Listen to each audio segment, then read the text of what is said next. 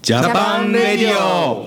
この番組は日本の音楽シーンを振り返りながらそこに登場した数々のロックアーティストやレジェンド時代を変えた重要なアーティストを毎回一組取り上げてロッキング・オン・ジャパン編集長山崎洋一郎がリアルな情報をお届けする音楽音楽番組です。今回のアーティストはくるりです。イエーイ。噛んじゃった。もう4回目でございまして。ぐるりでなんとくるり、はい。えー山崎さんこの今回くるり選んだ理由っていうのはありますか？いや、ちょっとね、あのーまあブルーハーツで始まって、はい、はい。でその次がエレカシ。エレカシだったので、まあこのまま割とね、なんか80年代っぽい感じでスタートしたバンドから順を追って歴史を追っていこうかなと思ったんだけど、はい。ちょっとそれはそれでまたあのー固まっちゃう感じもあったので、えー少し時間を時代を飛んでくるり。ちょっと新しい世代、当時としては新しい世代のバンドにフォーカスししようかなと思いなるほど。はい、マリちゃんはどうですか？くるりは？くるり大好きです。あら。東京に来た時も、ん。くるりの東京を聞きながら来ました。おーっと結構思い入れありますね、えー僕も結構くるりは割と同世代というか、僕49歳ですけど多分4つ5つぐらい下の年だと思うんですよね岸あ田さんとか。岸田君たちね。うん、だから本当デビューの頃からずっと聴いてると。そっか。いうアーティストですよね。でもデビュー曲じゃないけど結構な超初期曲の東京を聴きながら上京する20代、そうですね。二十歳二十歳の時ですね。あそうか。僕もね実はその多分96年だったと思うんですよ、東京のリリースが、はいはいはい。その頃ってねちょうどサニーデイサービスの東京ってアルバムもあったり、はいはいはい。僕その年に大阪から、うん、えーっとね阿佐ヶ谷に上京したんですよ。だからちょうどね本当東京をね聞聞きながら。あそうなんですね。あだからだからその世代は分かるんだけど、うん今現在20代のはいマリちゃんもそういうことをやるんだなってそう。ちょっとねそうですね。意外だった、やっぱちょっと状況物語っぽい曲。東定番曲になってんのかな？京がね。多分なってるのかもしれないですね。うん。だってね東京の街にやってきましたみたいなねイントロで始まりますからね。まあね。うん定番だもんね。そうですね。で山崎さんくるりとのはい。まあ最初の出会いですよね。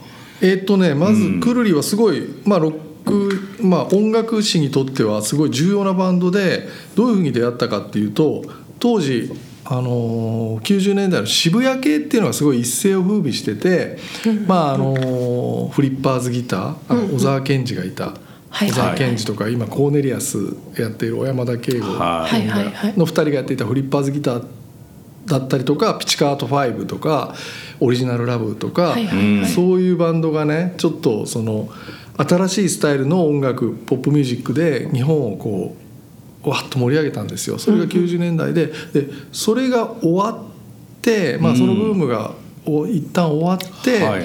まあねふあのー渋谷系ってすごく東京東京的ななんか音楽ムーブメントだったんですね、うん。やっぱり渋谷系っていうぐらいだから、はい。渋谷の街のこう光景だったりとか渋谷の街の輸入 CD ショップだったりとか、渋谷のカフェだったりとか、そういうようなところで少しその音楽の知識がすごく豊かな人たちがなんかディープに音楽を語りながら、少しそれまでの j p o p とは違うハイレベルな音楽を楽しむみたいなそういうちょっと、そういう動きだったんですよ。洋楽のことも知ってるよみたいな感じのね。そうでそれが終わって今度ね大体一つのムーブメントが起きるとそれと逆のことが起きるっていうことがあるんだけどあ起きがちなんだけどそうんうん。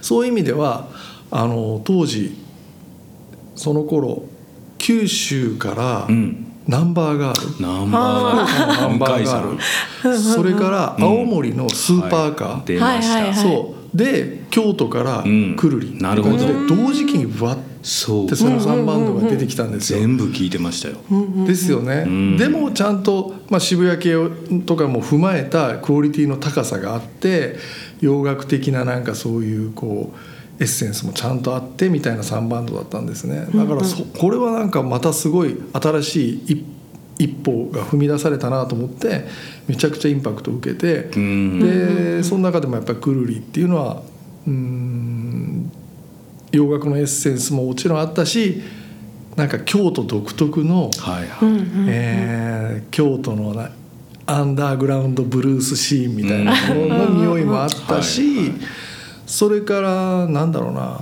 なんかやっぱ独特だったんですよね。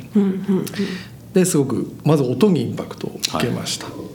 で具体的に出会ったのは、まあ、僕、そのデモテープを聞かせてもらってはいはい。すごいなと思ったんで取材したいっていうことで、あ申し込んだ。そう連絡して、京都在住だっていうからきっとこいつら京都ですげえおもろいライフスタイルやってんじゃないかなと思って、きその京都のに行って彼らが住んでるところで取材したいって言ったんだけおどちょっとなんかあのあんまり見せられたもんじゃない ないから。断られたの。そう断られて、で彼らちょくちょくその東京にもう出てきていて、うん。えーその頃ね新宿2丁目のホテルに滞在してたんですよ。あそうなんだ。そう。で新宿2丁目ってそのすごくゲイタウンじゃないですか。うん。うん。でそこでそのなんか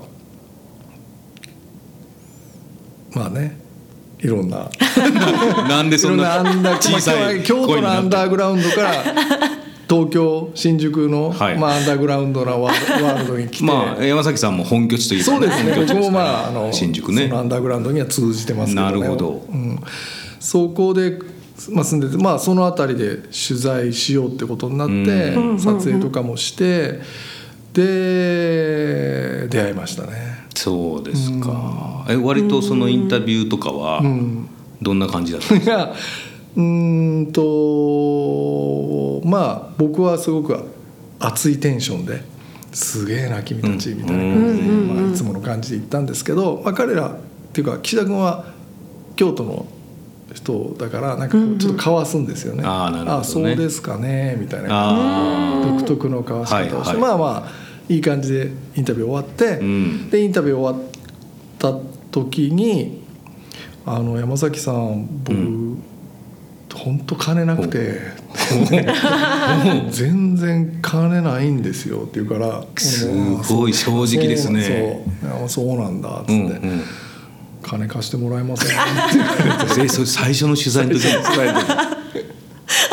え分かった。いくらぐらい?」って言うから「いやもう本当1,000円でも2,000円で。も」ー、そんなギリギリなの俺も1,000円2,000円ってわけにはいかないから、まあはいはい。年上だしね、はいはい。4,000円貸しました。その基準が分かんない。なんか4,000円だったらうん。なんとか大丈夫かな。まあ、っていう山崎さんも最初のロッキオンの面接の時に渋谷陽一さんに帰りの電車賃借りてるでしょ、そう。えー、そうなんですか俺は情報握ってます。か確かにそうだった。らもう20年の付き合いだから。いろんなこと知ってますから。今つながった俺自分の中で。でしょう。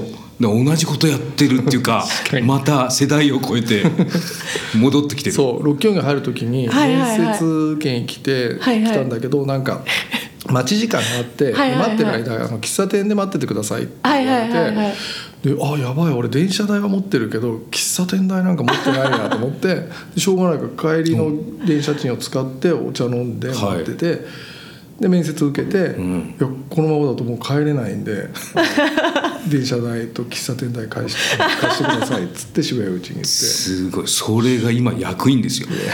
そんなことあります？この渋谷の27階で。いやそれが面白かったらしいです、僕入ったのそれが受けて入ったらしいです、どうやら、あいつ面白そうだみたいまあ、それは4000円ぐらい貸しますわね。なそうそうそれに比べたらね。ね。全然。そうですか、そうそんな出会いでしたね、ん。でライブ行ったりとか？音源聞いたり。ライブはねその時はしばらく見れなかったんだけどうんとねその取材があってその後にねメジャーと契約してメジャーデビューアルバムが出たんですよ、はい一枚目。1枚目。はい。さよならストレンジャー」っていう、で僕ねなんかおこれは本当俺が悪いんだけど、あの東京のイメージあるでしょ？なんか曲としてははいはいは。い割とこうフォーキーなんだけどサウンドはロックなガーンとしたイメージで、はいはい。だからもうちょっとこうロックトリオのロックバンドみたいな感じのアルバムかなと思ったら割とねまったりしたフおォーークっぽいアルバムだったんですよその最初のデビューアルバムがね、それ若干ちょっと思ってたのと違ったんで、うんうーんなんか最初はジャパンとかですごいドカーンとすげえ盛り上げようと思ったんだけど、うんうん。ちょっとあれと思って少しこう少しこうなんか、うん、ちょっと距離を置いた。距離を置いた感はあるかもしれないあですね。そうですか。なるほど、はでそのまあくるりのうん音楽性の魅力みたいな話を聞きたいんですけどまあそのねロックっぽいけどやっぱりロックじゃない感じもねすごくあるし、なんか僕ら世代でもやっぱりすごい新しいすげえやつが来たみたいな感じはもう最初から受けましたけどね。うんくるりの音楽の魅力を言葉にするのは本当難難しいしいですよね。いや絶対難しいと思いますよ。それはなんかめちゃくちゃうまい関西だしのねはい。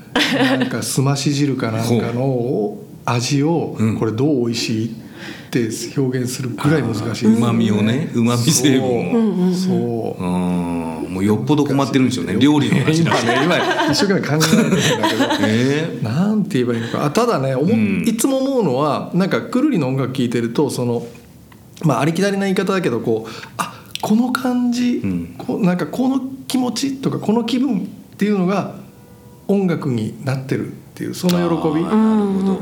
だから気分が。なんて言ったらいいのかなその例えば朝起きて外に出てあなんか今日すごいいい天気だなと思った時の何とも言えない気持ちとか、街歩いててあなんかこの建物かっこいいなっうんうん。ていうような,な、そういう時の気持ちみたいなもはいはいのをそのまんまなんか音楽にこうその気持ちを表してくれてるような気がして。うん。なるほど。あの j p o p ってさあ逆なんですよね。なんかこう例えば恋愛の歌を作るってなったら、恋愛のこう物語があって、でその物語によってこういう気持ちが生まれる、こういう気持ちがあるからその気持ちをこういうメロディーにしようみたいな、はいはい。こうそういう順序で作っていくんだけど,、なるほどね。クールリの場合はなんか最初にもう気持ち気分とか気持ちが気持ちが先にあるんだ。そうそうそういう感じしません？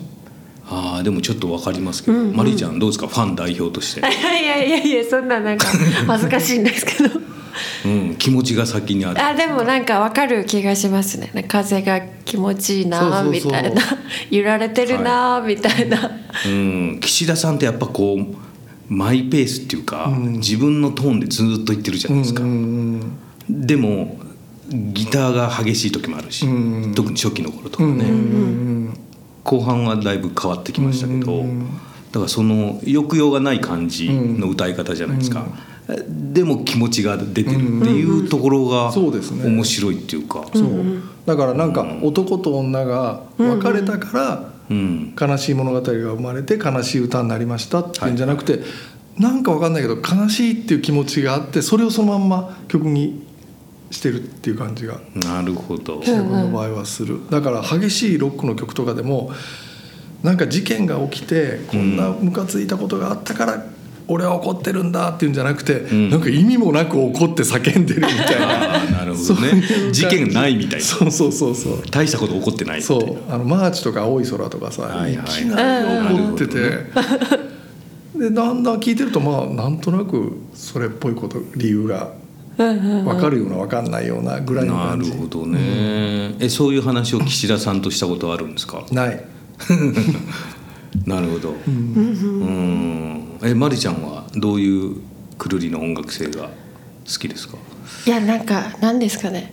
だって上海ガニ食べたい、ね。小籠包じゃ足りないって意味わかんないじゃないですか、ねタイトルからしておかしい。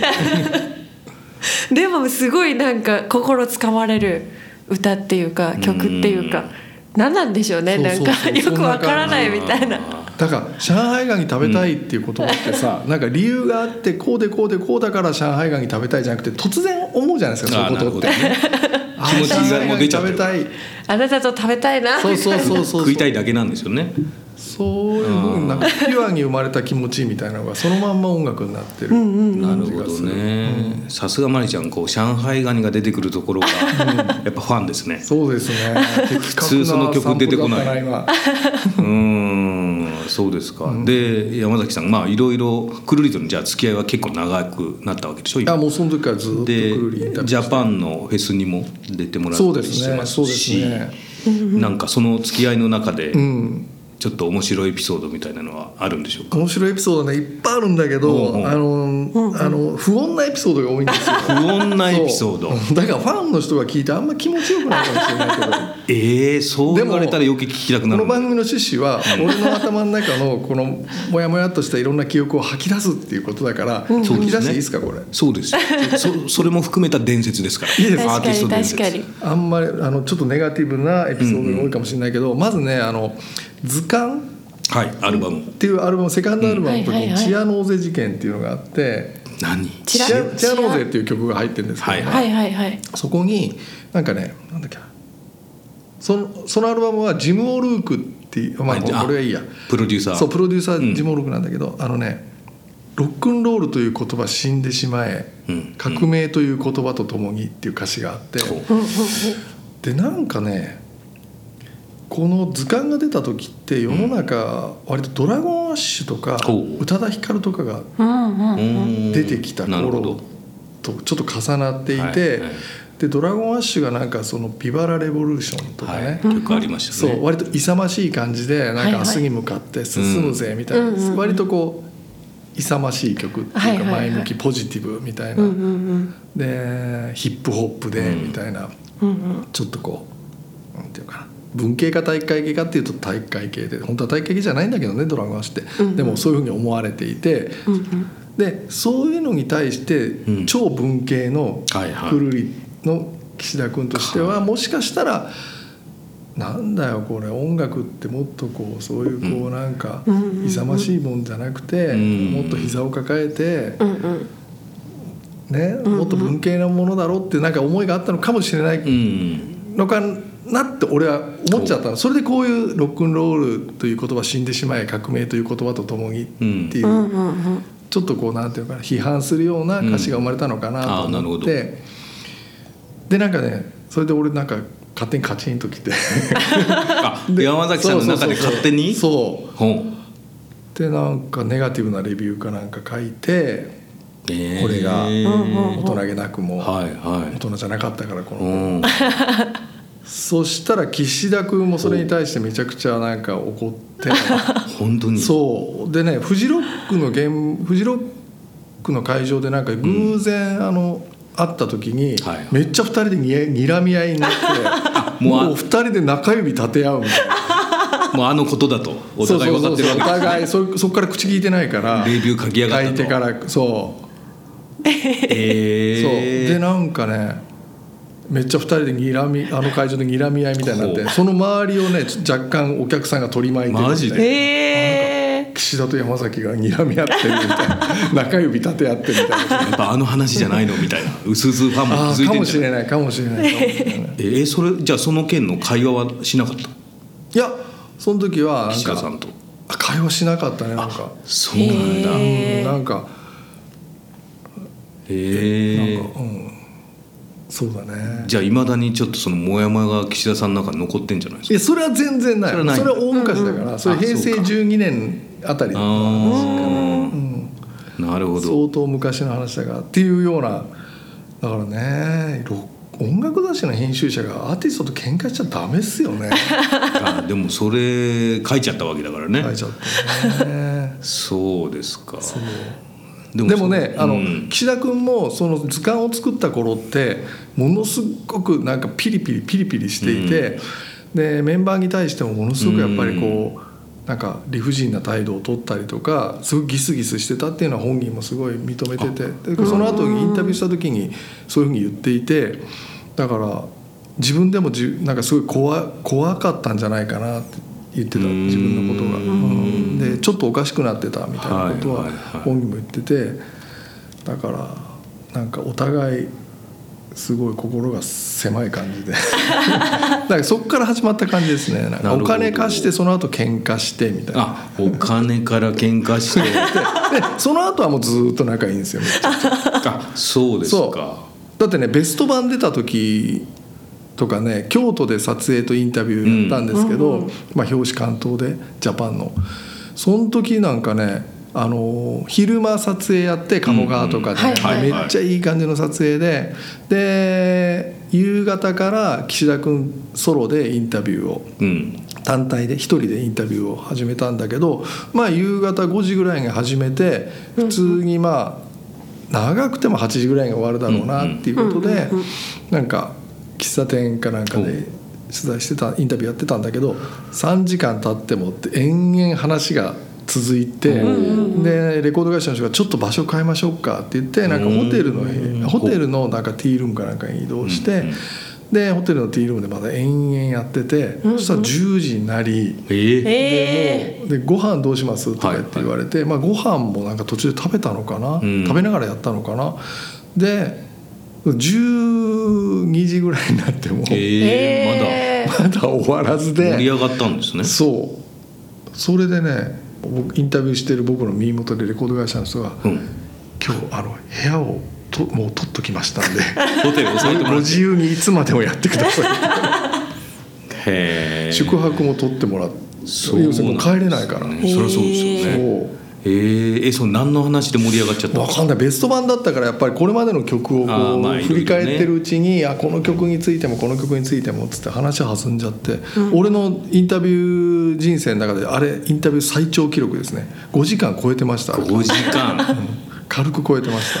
ー、へえへっていうぐらいだからまあ仲は普通にいいんですよね。その後だからウィーンでレコーディングしたアルバム。あ一緒に行ったんですか？そうそう。へえあの時も「タンツムジーク」っていうはアルバム。い割と最近ですもんね。まあ。でもちょっと経ってるそうですね。うん。だいぶ前かな。10年ぐらい前。その時も僕一緒にウィーンに行ってウィーンで何日か滞在してうん。向こうでいろいろコーヒー飲んだりとかしながら。いいですね。過ごしたりとか。あと韓国でレコーディングしたあそうですか。アルバムもあってその時も僕韓国に行っていろんな一緒にかなり23日過ごしたのかな。ん。なんかレコーディングしてる最中にもうスタジオ全体がバーンって停電になってでなんかレコーディング続行できないどころか今まで撮ったデータも消えちゃうみたいなこともあってでもうどうわ大変なことが起きたと思ったらメンバー2人は「いやこっちは結構こういうこと起きるんですよ」みたいなこと言ってああやっぱタフな現場というかななんていうかなタフだなって思った。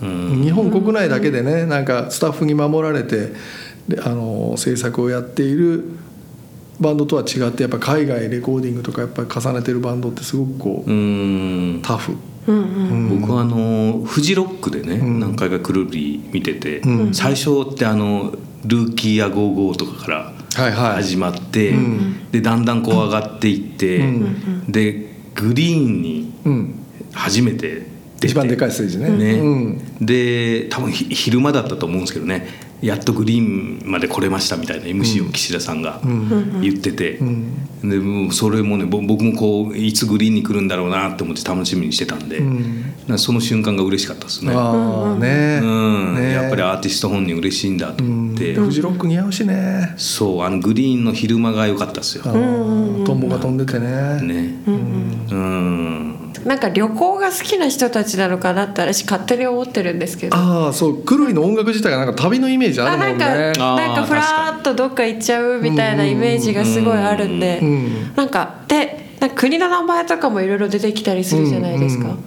旅行が好きなんですか、間違いなく嫌いではないと思うよ、うんうんうん。うん。でもあのレコーディングを海外でやるのは明らかに目的があって。あそうなんですね。そう。だからウィーンでに行った時は、うんうん。岸田君がそのクラシック音楽にものすごく興味を抱いて、うんうんうん。でそのやっぱり楽譜によって音楽を作るっていうそのなんか、うんうんうんうん。うん。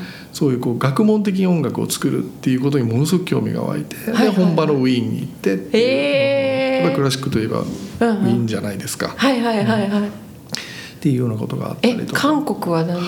韓国はねあれはね音？だから停電したりはするんだけどやっぱりね、あの電圧の感じとかがうん。とかが日本よりもむしろアメリカに近いそういう電圧はい。はいのなんか単位があって、はいはい。だからあのギターのサウンドとかがもう全く違うんですよね。あそうなんですそれミュねージシャンに言いますよね、うん。えー、そうなんだ。そうそう。なんかロンドンレコーディングとかね、あるじゃないですか、そう。電圧が違ってそれによって音が変わるっていう。でもともとエレキギターもアンプもその海外のその電圧をもとに作られているかはいはいはいはいらそもそも日本で鳴ってるだ分その日本で鳴ってる音っていうのは若干規格とは違う音があ正確な音じゃない。そうなんですね。へえまあ、日本仕様にはなってるんだろうけど、はいはいはいはい。それを求めていくっていう。へえへえそうなんだ。うん。えマリちゃんの中でくるりの思い出はありますか？なんか。くるりの思い出ですか？は くるりの結構リスナーとしてはもう長いわけでしょ？そうですね。あの私昔あの京急線沿いのお家に住んでたんですけど、はいはい。くるりの曲で「赤い電車」という曲があってあね。あれはまだ私が東京に来る前で、うんうん。京京急線を書いた歌だみたいなことを言ってて、はいはい。初めて乗った時はこれかみたいな。そうですよ。私は東京の京急線に乗ってるみたいな。っていうのはなんかすごい一人でニヤニヤした記憶はありますね。まあ、曲も可愛い感じのね 曲だしね。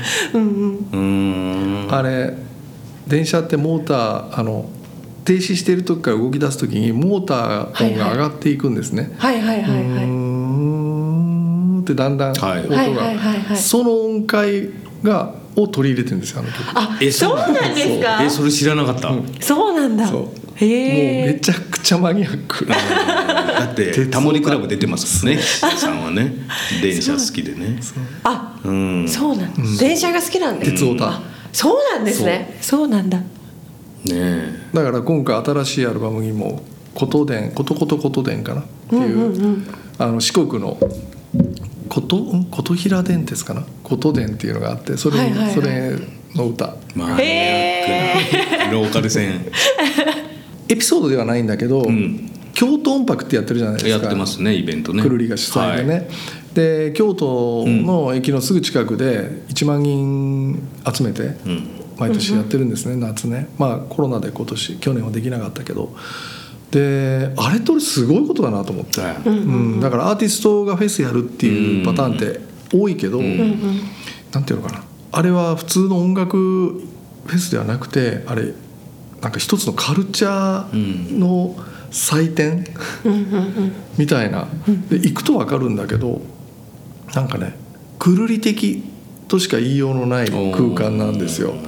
なんかその会場の雰囲気もそうだしまず集まってきてるお客さんがすごくくるり的な人々が集まっているんですよ。えー。なんかみんなすごく日常生活をすごく大事にしている人っていうかななんていうのかな、まあ、柔らかい感じででおしゃれででなんかすごく暮らしに対してすごくこう意識的な人たちで、うん、で、まあ、家族とか友人とか、うそういうのをすごく大事にしていてまたあのなんかロックフェスいわゆるロックフェスのお客さんっていうのとはちょっと違ううん、でもその人たちが本当にね集結してる感じなんですよ。うん。であのフェスは駅のすぐ近く市街地でやっているから大きな音が出せないから、ほとんどアンプラグドなんですね。アンプラグドっていうか、あアコースティックバージョンの演奏なんですよ、うんうんうんだから爆音とかじゃなくて割と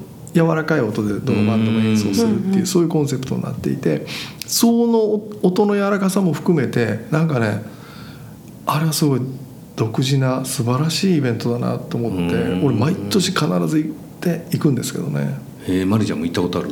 いやないです。いや京都行きたいですね。京都行きたいですね。うん。まあ京都のミュージシャンも多いですもんね。そうですね、10フィートとかね。そうそうそう、うん。うんでも京都音楽にはミスターチルドレンもそれこそ出たしよね。それから椎名林檎さんとかね、はい。うん。すごい。小田和正さんも出たりとか。あそうだ。そう。バラの花を一緒に歌ってそうるですね。へえ。YouTube に上がってるんですよね、ええ。そうめちゃめちゃ小田さんが歌ってる「バラの花」はちょっと感動する。ね、え見よめっちゃもう鳥肌立つ。うん。ねえだからそうですだからあの、まあ、岸田茂君はひ人とし友達としてはねすごいいい加減なとこもあるしあのなんだしょうがねえなと思う部分はある、うん。憎めないやつなんだけど、でもねやっぱり作っているものとかそのものを作るっていう態度に関してはものすっごく丁寧ですっごい誠実。でそれがその京都音楽になんかもう結実しているっていうか、ううんうん。そういう感じで大好きですね。はい、うん。じゃあ印象に残る曲に行きましょうか。その前にまりちゃんが何か質問があれば。質問ですか、はい。くるりの質問山崎さんに。ないですか？なんか私の中でくるりってなんか、うん。なんて言うんだろうな。なんかすごいそれこそゆっくり生きてる人たちなのかなとか思ってたんですけど、うんなんか体感1秒が2秒みたいな、うんうんうん。そういうわけでもないって感じなんですかねじゃあ。あ音楽のイメージはねそういうイメージだよね、本当にね、うんうん。くるり聴いてる時はなんか忙しい毎日がちょっとこう 緩むみたいなね、うんうんうん。本人たち特に岸田茂君はそういう部分もあるけど、はいはいはい。いやいやなかなか あの本人もさっき言ってたけど、はいはい。ギスギスしてる部分もあるし、はいはいはいはい。やっぱりすごくその世の中のいろんなことに正しくイライラしてる人っていう、はいはいはいはい。うん。なんか「まあええわ」みたいな「なんとかなるわ」みたいなそういう人じゃなくそういう鈍感な人では全くなくてやっぱりすごく敏感な感性を持っているしいろんな起こるべきことには結構イライラ起こっている人、うんだからちょっと印象はもしかしたら音楽の印象とは少し違うかもしれない。うんうんうん。うんでも、まあ、だからこそああいう音楽が生まれるんだと思いますけど、うんうんなるほど、じゃあこの流れでまりちゃんの印象に残る曲教えてください。やっぱり一番びっくりしたのはあれですね。琥珀色の街上海狩りの朝。やっぱそこ なんだ。なんだこれみたいな。ね。あとは赤い電車とかもすごい思い出に残った曲だし。うん。何ですかね。いっぱいあります。うん でもあの上海ガニ上海ガニってうつい言っちゃうけどあれ琥珀色の琥珀色の街。街だよね。そうだよね。でも上海狩りって言っちゃいますよねあれは。琥珀色の街で新たにファンになった若い世代ってすごく多いんですよ。あだからまりちゃんもきっとそうなんじゃないかなとそうですね。うんか。うんうんうん。ね僕らとは入り口が全然違う。全然違う、からね。うーんそうですか。じゃあ山崎さんは印象に残る曲教えてください、僕はあの青い空あうん、すごい好きですね、やっぱなんかまあ綺麗なメロディーでまったりさせてほっこりさせてくれるくるりの歌もいいんだけど俺はあの狂乱している岸田茂っていうのがすごい好きですね。やっぱり山崎さん違うところ行くよね。いやいやいや人気曲ですよ。青い空めっちゃシングルですよ。でもなんか理由もなく怒っ怒ってるっていうんでもなくて本当になんか狂ってる、うん、あのくるりのなんか狂気の部分っていうのはいはい。がすごく好きですね、そうありますよね、岸田さん急に怖く見える時ありますよね。切れ味半端ないみたいなとかでもね。そう。そう。あれとこうまたのんびりした曲と全然違うじゃないですか。まあそこの二面性がいいんですかね。ね、うーん。僕は「青い空」って出た時からものすごく好きであのー生きてて青い空が頭にな頭の中で鳴ることはすごく多いですね僕。そうっすか。ねえエレカシのファイティングマンみたいな。そうそうそうそう。すぐ鳴る、ね僕はねやっぱあの、まあ、東京があってでそこからワンダーフォーゲルとかバラの花があって、でワールズエンドスーパーノヴァがあって、はいね。もう連発できたじゃないですか、多分2000 2000年2001年2002年ぐらいですかね、でその3連発が、あもう完成してると、ぐるり。もうできちゃってるって思って、で特にそのワールズエンドスーパーノヴァのあの途中からこう「ドゥービードゥビーダダドゥ」ってかあっからこうスタンバイしたらみんなミュージックフリークスってこう、で流れて、で、えーどこまでも行ける」ってあのブロックが、もう完璧だなと。ね。ここれここにたどり着くのは相当努力した結果なんだろうなと思って、それを初めて多分テレビ CM でミュージックビデオとか流れてたと思うんですよ「バラの花」とか。でテレビで初めてくるりが耳に入ってきて、なんだこの耳障りの良さはというふうに思って聞いた時にね鳥肌立ったんですよ、テレビから流れてきた時に。うん、でこれでもう完成しちゃったなと、うん。なんか嬉しい反面次からどうなるんだろうっていう期待もあったりして、うん。だからもうね20年ぐらい前の話なんですね。そしたらそこからまだまだ名曲めちゃくちゃいっぱい生んでますからね。量いやそう思うとそれ20年前だって今気づきましたけど、すごいですよね。ねうん。今この時点での最新アルバムの「ILOVEYOU」っていう。はいはい。アルバムもう出たんでしたっけ、天天才の愛」っていうアルバム、はい。まだ出てないんだけど「天才の愛」っていうアルバムの1曲目の「ILOVEYOU」っていう曲がうん。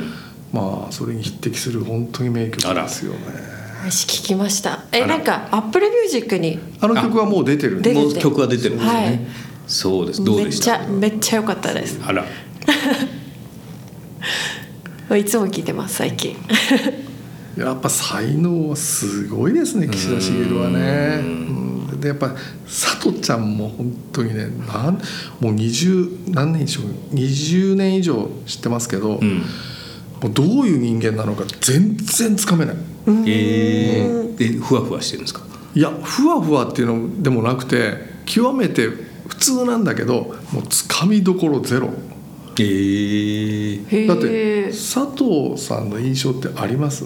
いやあんまどういう人あんま分かんないつかめないでしょ、うん。掴んでないでしょ、うん全然。イメージないですよね、誰も掴んでないと思う多分。やっぱり佐藤ちゃんじゃないとね岸田茂のパートナーは無理かも そうなんだ、うんやっぱりある意味すごい。ちょっとキーパーソンなんだ、そう、やばいやつ、えー、じゃあ山崎さんそのくるりですが、はい。これから期待することとかあります？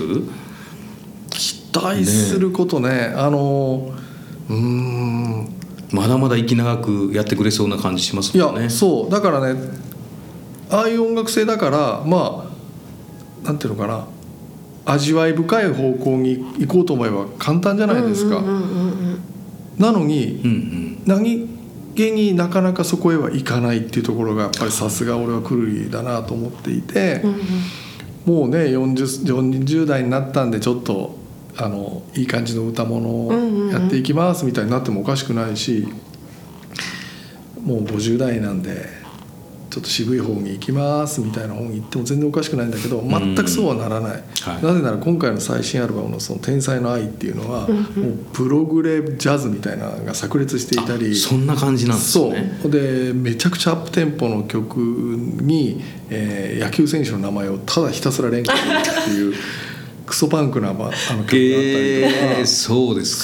そう。かと思えばさっき言っったみたいな「その ILOVEYOU」みたいな名曲があったりとかいやもう全然あの20代に作ってる時のアルバムよりの方がむしろ老成ししてた感があるぐらいピッカピカなアルバムですね。早熟だったんですね、だから今後に期待することって本当にこの天才ぶりがどこまでその続くのかっていうのをとにかくひたすら見見届けたいって感じですね。ねえ。じゃあくるりもアルバム出したらねまたちょっとポッドキャストでねうん。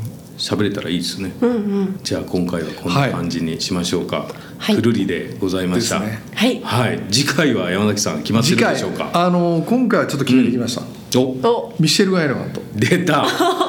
出ました。はい。ついに大物、いいですね。できたいかなと思ってます。はい。楽しみにしたいと思います、では今日はありがとうございました。ありがとうございました